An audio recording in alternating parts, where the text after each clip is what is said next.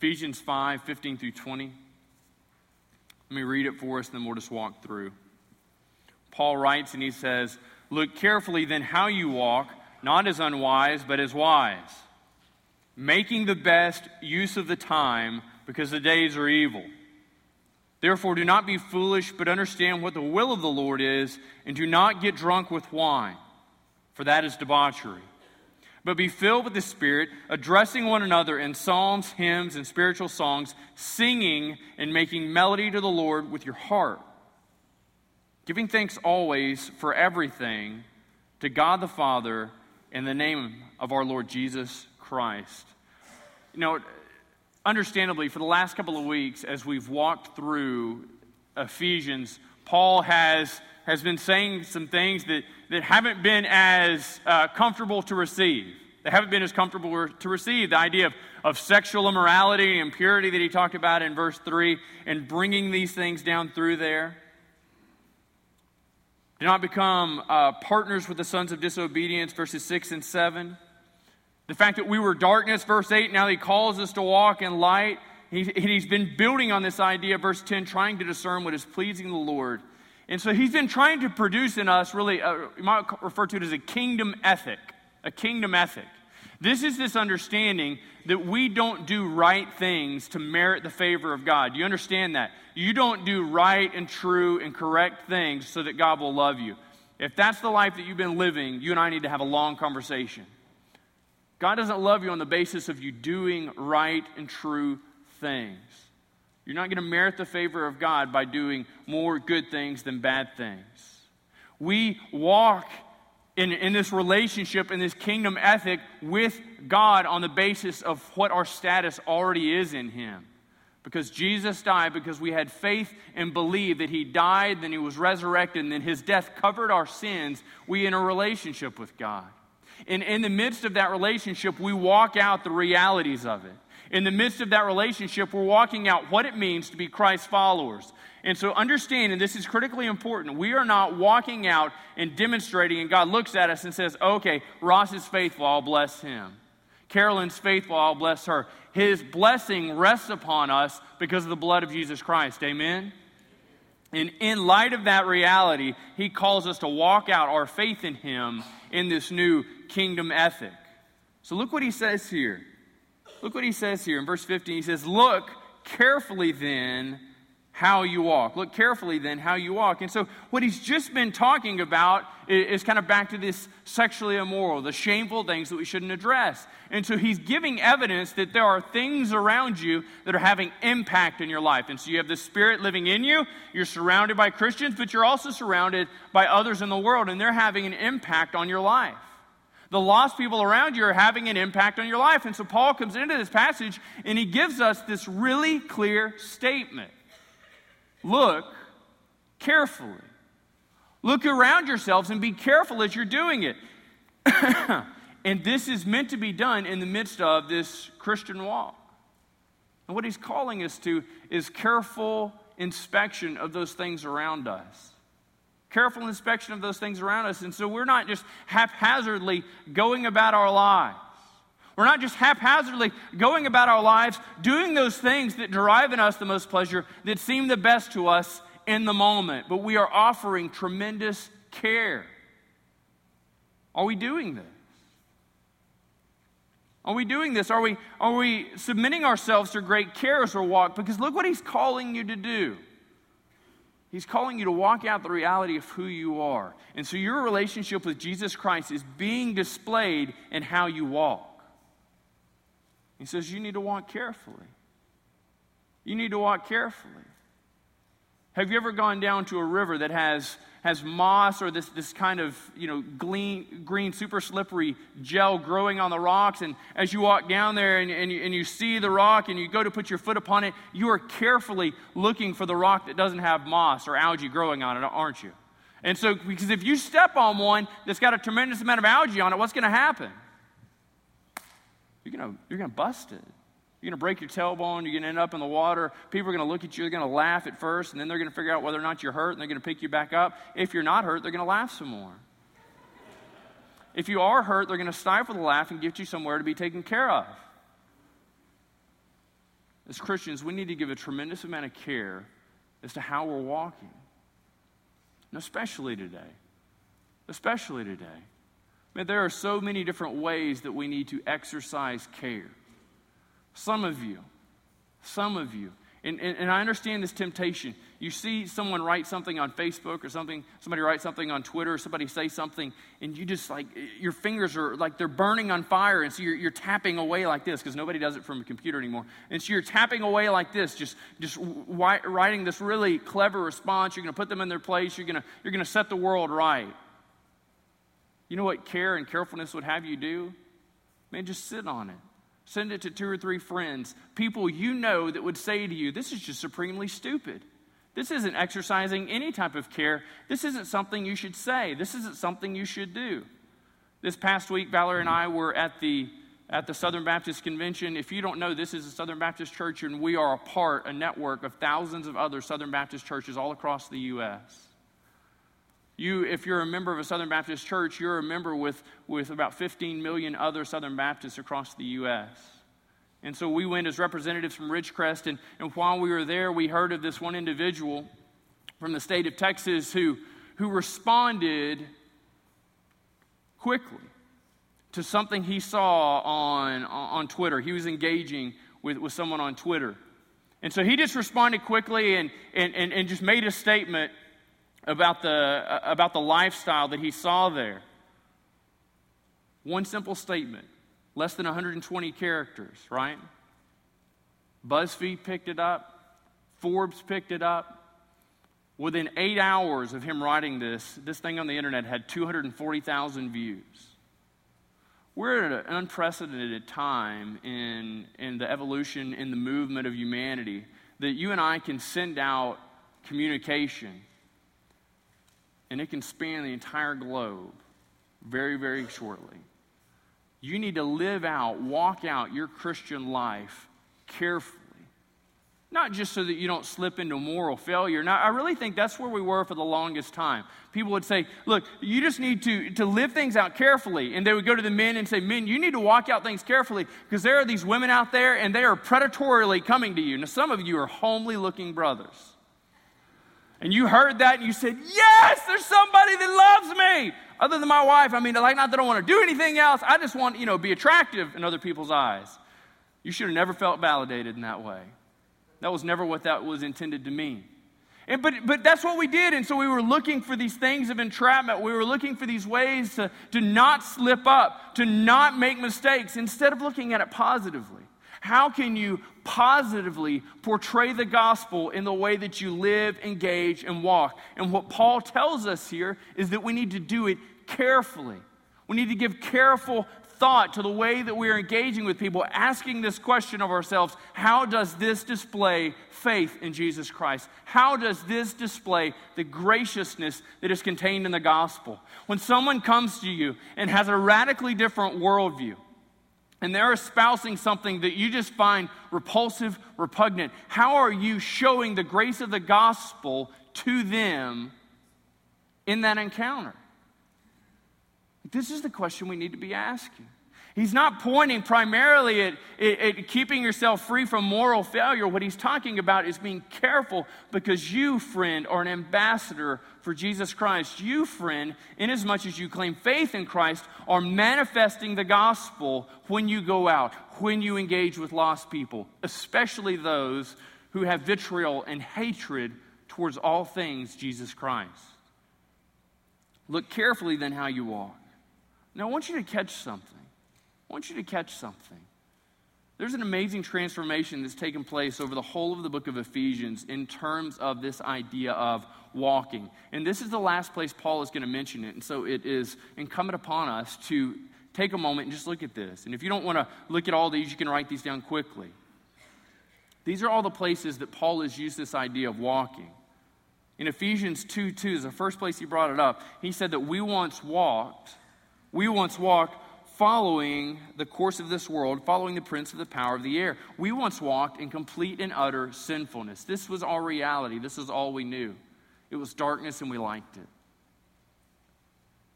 2, 4, and 5, but God being rich in mercy, He's calling us out of that. 210. 2:10, he calls us to walk out his workmanship. We are his workmanship created in Christ Jesus for what? For good works which God prepared beforehand, for what expressed in that we should walk in them. God has laid up for you good works and called you to walk in them, called you to exercise them. Look at 4 1. I, therefore, a prisoner of the Lord, urge you to walk in a manner worthy of the calling to which you've been called. You are to walk out a worthiness, recognizing the high call of Christianity, the high call of what it is to be a Christian. You are not a Christian, friend, because you limped an aisle and said some rote prayer. You are a Christian because of the supernatural work of God working in your heart. And you're called to walk in that reality, to live a life that gives steady testimony to that truth. 417. Now, this I say and testify in the Lord that you must no longer walk as Gentiles do in the futility of their minds. No longer walk how you used to be. This you that was alive, living dead, walking dead in 2 2, that were walking in ignorance and darkness, you are that person no longer. No longer walk how you used to walk, but walk in reality of who you now are. 5 2. What an amazing statement. 5 1 says, Therefore, be imitators of God as beloved children. 5 2, and walk in love. And what is that love? As Christ loved us and gave himself up for us, a fragrant offering, a sacrifice to God. We are to walk out, we are to be loving to those we encounter, but we're also to walk in reality of the love received. And this is such a tremendously difficult thing for so many of us to wrap our minds around. And then pulling back at this, this disposition where we feel like we're, we're, we're pulled backwards and pulled forwards. Paul writes again in 5 8, and he says, For at one time you were darkness, but now you're a light in the Lord. Walk as children of the light. Walk as children of the light. He's, he's calling us to demonstrate what we are. Remember, Paul went on to say that the light exposes those things in darkness. The gospel is shining through you. The light of Jesus Christ is using you as a conduit, and it is shining through you. And you're not some terrible compact flash light bulb, the, little curly Q thing that nobody can see when it's turned on. You're this million candle power Q beam shining in the midst of the darkness. But it's not because of how good, great, and wonderful you are. It is Jesus Christ shining through you. Allow the gospel to shine through you. Allow the gospel to shine through you. We teach children over and over again the, the silly little song.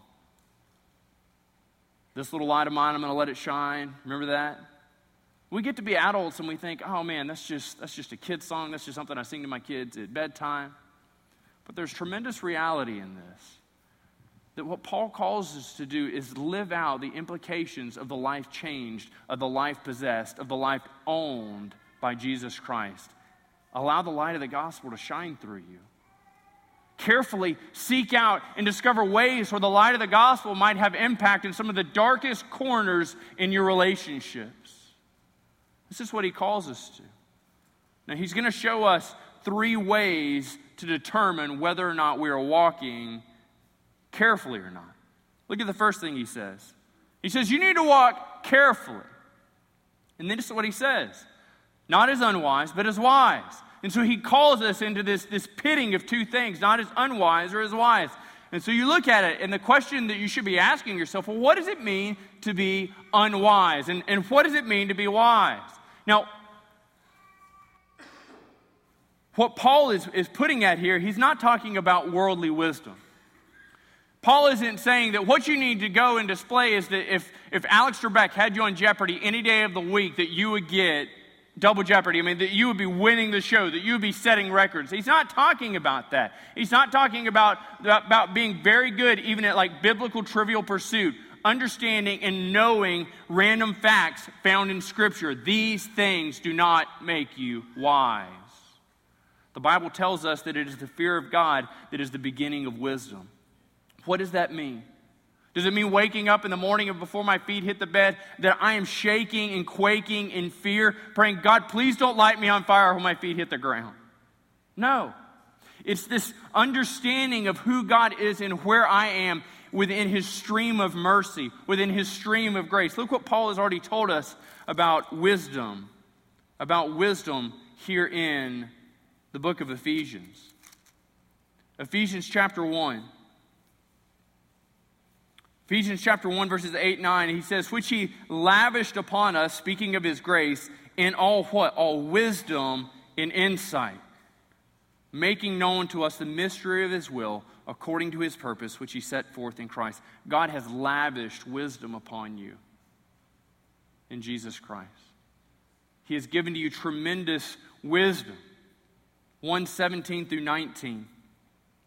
He says that God of our Lord Jesus Christ, the Father of glory, may give to you what? A, the spirit of wisdom and the revelation and the knowledge of him having the eyes of your heart enlightened, that you may know what is the hope to which he has called you, what are the riches of his glorious inheritance in the saints, and what is the immeasurable greatness of his power towards us who believe, according to the working of his great might. The wisdom of God deals in terms of understanding where you are in the stream of receiving his mercy when he's talking about this understanding of, of what is wise and what is unwise and, and how these things work out, we recognize that as a church, we are meant to be displayers of the cosmic wisdom of God. Ephesians 3:10. He says, so that through the church, the manifold wisdom of God might be made known to the rulers and authorities in the heavenly places. The wisdom of God should find a happy home in the church of Jesus Christ. The wisdom of God should find a happy home in this place. And how does that happen? It's by you and I calling out to God, recognizing where we are in the stream of His mercy visited upon us. Wisdom is understanding who God is and who you are in light of who He is there are ethical implications in God's word, right and wrong. And what he's talking about in terms of wisdom isn't just the ability to discern right from wrong, because he's already talked about that.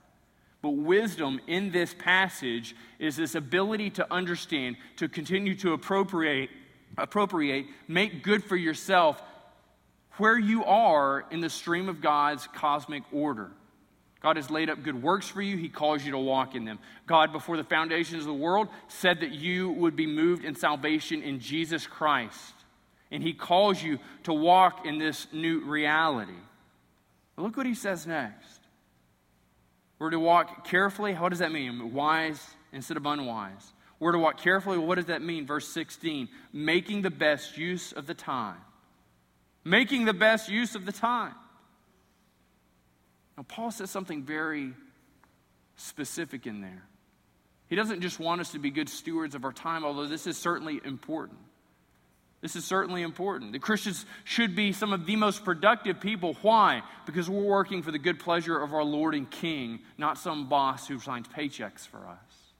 And to that end, we should be incredibly diligent and given to any task set before us because we're working to, to show ourselves approved before God not some boss, not some bureaucrat, not our husband, not our wife, not our children. We're working to please God. But look what he says here. The reason we need to make the best use of our time is because the days are evil. Maybe you don't think that today is evil.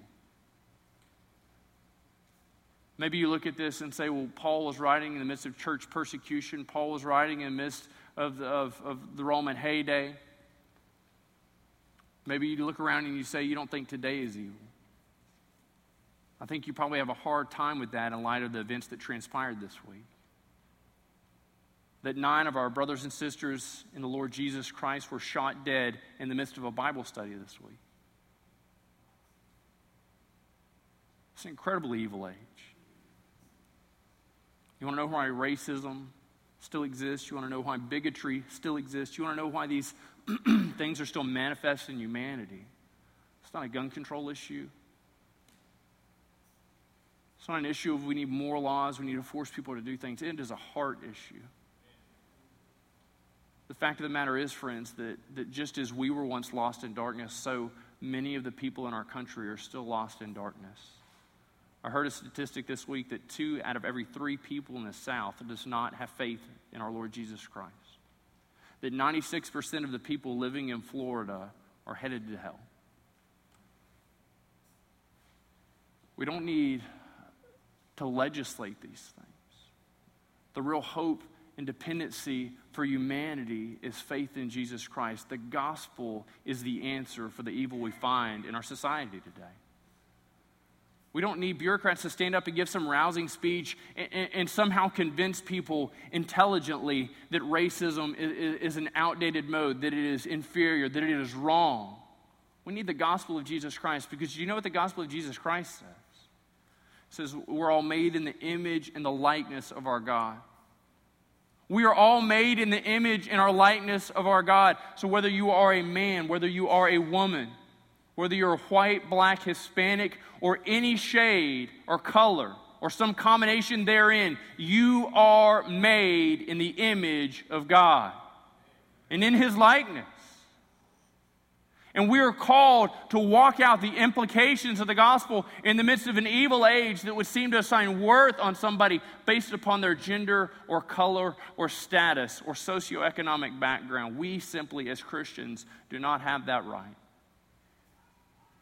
We love a Lord who surrendered himself for all with no thought to color, background, or lifestyle.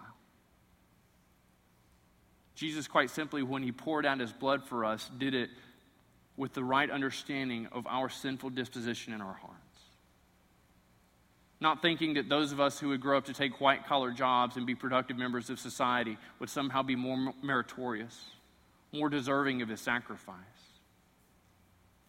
In fact, he did it recognizing that we would all shun him, that we would all turn against him.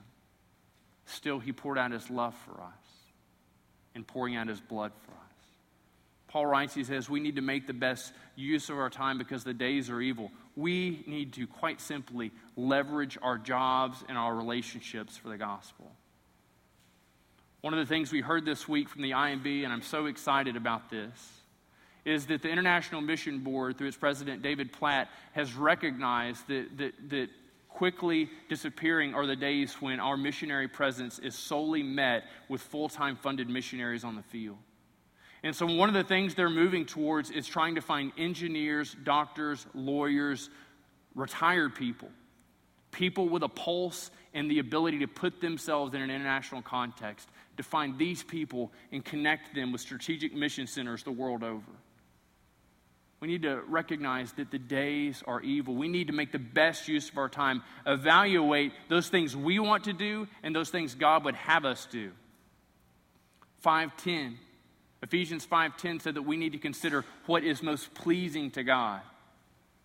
Some of you are at a retired age. I'm not going to say what age that is, you know how old you are. You have tremendous freedom tremendous ability to go and to live and have an impact in countries that others of us don't have the ability to do. For a large number of the men in this church, you work at L3. You have the ability to be in centers of influence and allow the gospel to permeate your conversations in appropriate times. For many of you, moms or, or wives, you, you find yourself in, in situations and scenarios that, that I just quite simply can't enter into these conversations with certain people. Why? Either, either the lady thinks I'm hitting on her or she just thinks I'm creepy. Neither one of those good. Neither one of those good. We need to leverage our relationships. We need to leverage our neighborhoods. We need to leverage our time getting our oil changed. We need to make the best use of our time. This isn't a call to productivity so that we might be better at getting stuff done. This is a call to emulate and display the gospel and its impact in every sphere we find ourselves in. Amen? We need to be careful how we walk.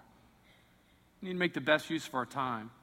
And then he goes in and he says, he says, you need to make the best use of your time. Don't be foolish.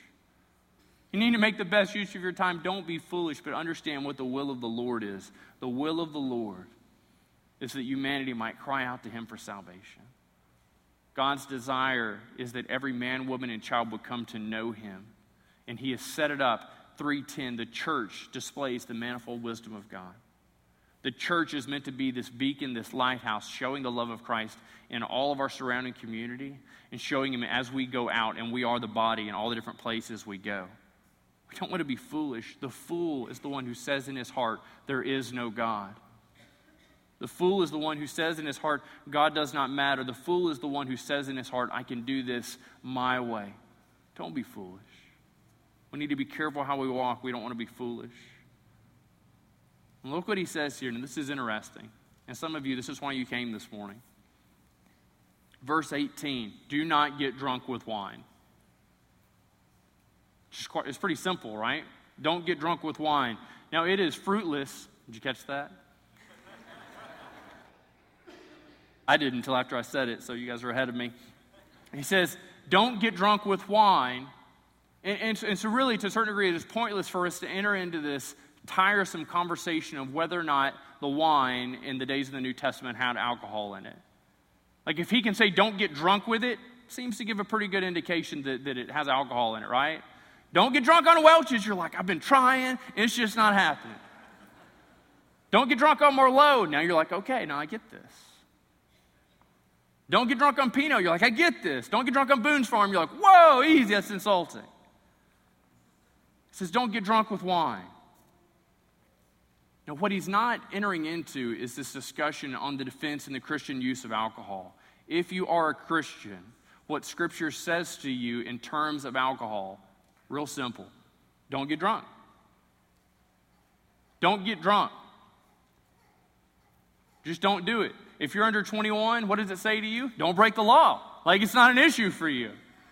If I'd been in high school and, and, and, and at the time, we had people come in and they talk about the devastating effects of alcohol, and they are aplenty. They are aplenty. But really simply, if you're under 21, it doesn't matter for you. You can't drink, it's illegal. Stop. And if you're over 21 and you're getting drunk, stop.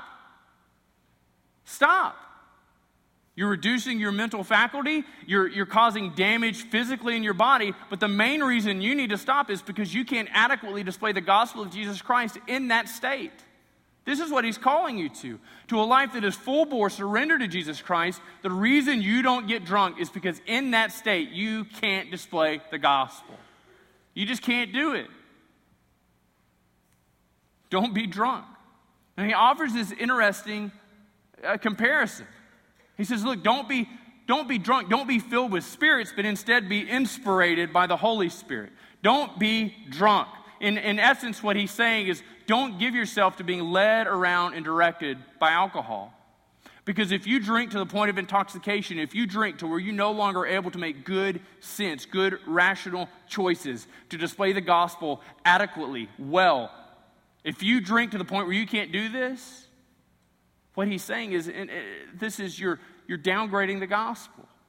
You're taking the gospel for personal liberty and exploitation, and instead, you should be filled with the Spirit. Where one leads you to do unwise things, the other leads you to walk in the wisdom of God. Do you see that comparison that he's making there?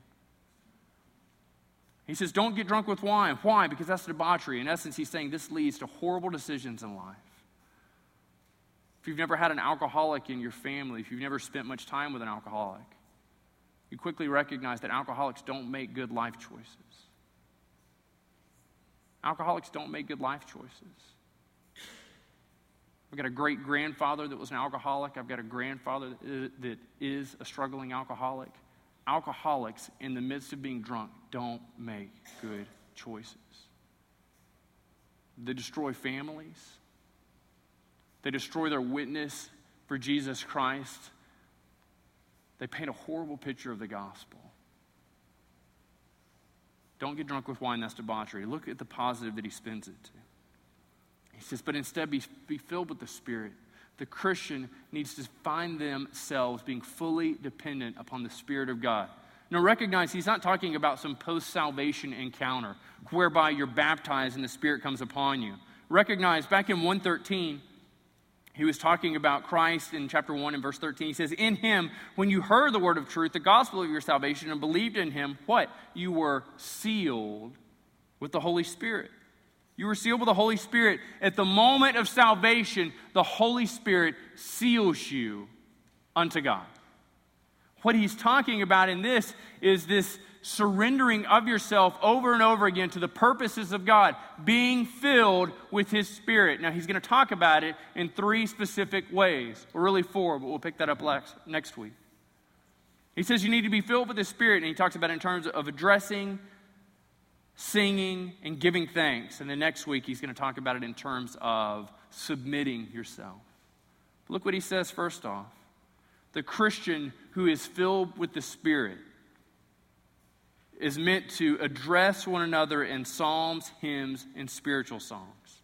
Some of you, your least favorite time, and this is kind of, we have both signs in this. We have some of you who endure the preaching just to sing more, and we have others of, in, others of you, you endure the preaching just so you can sing. You guys need to get together, buy each other lunch, go Dutch, right? You need to get together and work this out because what picture does he paint here? He says one of the aspects of the spirit filled life is addressing one another in psalms, hymns, and spiritual songs. No, he's not writing this so that we'll spend countless hours addressing all the different nuances of these words and how they work together. They're meant to be taken as a compartmentalized group. The point there is in this idea of addressing, addressing one another, that you and I would find ourselves edifying one another in worship. Do you see that? Like the whole point of congregational worship isn't that we all get together, that these guys lead us, that we sing along, they feel encouraged, and, and we just kind of sit there and say, All right, it's almost over. I can sit down. And oh man, that's only the first song. I can sit down. Like, oh man, it's the second song. Oh no, back to the chorus. We are still singing the chorus. Oh, this chorus will never end. The point of corporate worship is meant to be in edifying one, to, one another. The point of corporate worship and singing together, and the whole reason, and we only do this for the Lord's Supper, mainly because Jay told me that, that he gets too much flack when we make you all sit closer together in every other service. But the whole, yeah, mm-hmm. the whole point of sitting close together is you can hear the people singing around you. And that as you know of each other, as you know the struggles that people are going through in their lives, and you know that, that this couple's having a difficult time, and this couple just lost a child, and there was a miscarriage, and, and, and this couple got a divorce, and this person's without a job, and, and their car wouldn't start this morning, this person's struggling with drug, drug addiction or pornography addiction or same sex attraction or whatever it is. Or maybe your kids are just terrible. Or maybe you're just a terrible person and you're really struggling with depression. The important thing is, as we get together and sing beside one another, it's got this uniting effect. We're addressing one another. So it's not just me singing out, making sure my microphone's turned off so nobody hears my voice. We are engaging one another and seeking to build one another up. This is why you'll find when people walk into the service, you can, in the midst of singing, if you give your heart to it, you can find yourself being changed softening your heart. We're working in you the Word as these songs are based on the Word of God, preparing us to be ready to sit under teaching together so that He might continue to unite our hearts together. What we do in worship is this idea of addressing one another, edifying one another. It is other people centered. And so, to really, to a certain degree, it doesn't matter if you come in and say, I really don't like this song, or I don't like this tempo, or man, what are they doing with the lights today? In worship, you're seeking to edify those around you. You find purpose in that. You find purpose in that. One of the ways that we are filled by the Spirit or display that is by addressing one another in these ways. Look what he goes on to say. One of the marks of being filled with the Spirit is singing and making melody to the Lord with your heart. Some of you, your voices are so terrible, I'm glad that you can make melody in your heart because you couldn't carry a tune in a bucket. I hear myself singing, so I know that's true of me. But this idea of, of one of the characteristics of being filled with the Spirit is interesting that we are making melody in our heart. And so it doesn't matter how beautiful your voice is, if your heart is not moved towards God, your singing is empty. One of the ways we display this spirit filled life is in giving this full bore heart movement that is stirred towards God. What an amazing thing that worship isn't this simple thing where we just we just come in and we're, we're following notes on the page. We follow them up. We follow them down. We're looking for the pauses. We're looking for the break in song. We're singing first third and fourth. But worship worship is this thing that starts because god has given his spirit to us and it stirs in us this idea and this movement towards building up those around us. It stirs in us and moves in us this idea that it is in our hearts that we are making melody to the lord that when God gives his ear to hear the people at Ridgecrest Baptist Church sing, that he doesn't hear the tunes we sing, but he hears our heart cry to him. What a sweet blessing. What a sweet blessing that even on those days when we come in and we are completely and utterly destroyed because of all the horror that has gone out on, on out in the world and in our private and personal lives, that still in that moment, even through tears, we are able to make melody in our hearts because of the movement of His Spirit stirring in us. Look what he says here last, and this is one of the things that's probably most difficult for us. One of the marks of being filled by the Spirit is the ability to give thanks always and for everything. Man, things are going well for you. You're enjoying life. You and your wife are having the best marital relationships you've enjoyed in quite some time, thanks to a sermon we preached three weeks ago. And yeah. And so these things are, are, working for you, and you're enjoying those things. You look at it and you say, Glory be, man, I'm giving thanks. Amen, God. Woo! Let's get that one again. The difficulty is this idea of going in there and giving thanks always and for everything, giving thanks in the midst of turmoil, giving thanks in the midst of, of, of absolutely horrid things going on in your life. This is beautifully displayed a couple of days ago. This is beautifully displayed a couple of days ago.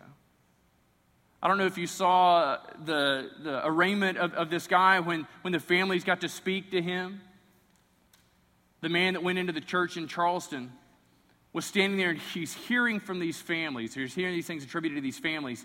And the word over and over again to him is, We forgive you. Because of the movement of the Spirit in their hearts, stirring up and producing in them forgiveness for one completely undeserved. Like, none of them are looking at this guy and saying, We rejoice that you did this. What they're looking at, and they're giving thanks to God, thanking Him for giving them the ability to endure tremendous difficulty. And because they are so thankful to God, their ability to extend to this person forgiveness. It's only the equipping, the moving of the Spirit that allows someone to do this. The outside world looks at it, and their response is, We don't have any understanding of this. You'll hear them say, you'll hear commentators say, Look, I'm not a religious person. This doesn't make any sense to me. Why would they forgive this horrible person? As Christians, everything that our sovereign God brings our way, we look at it and say, Thank you.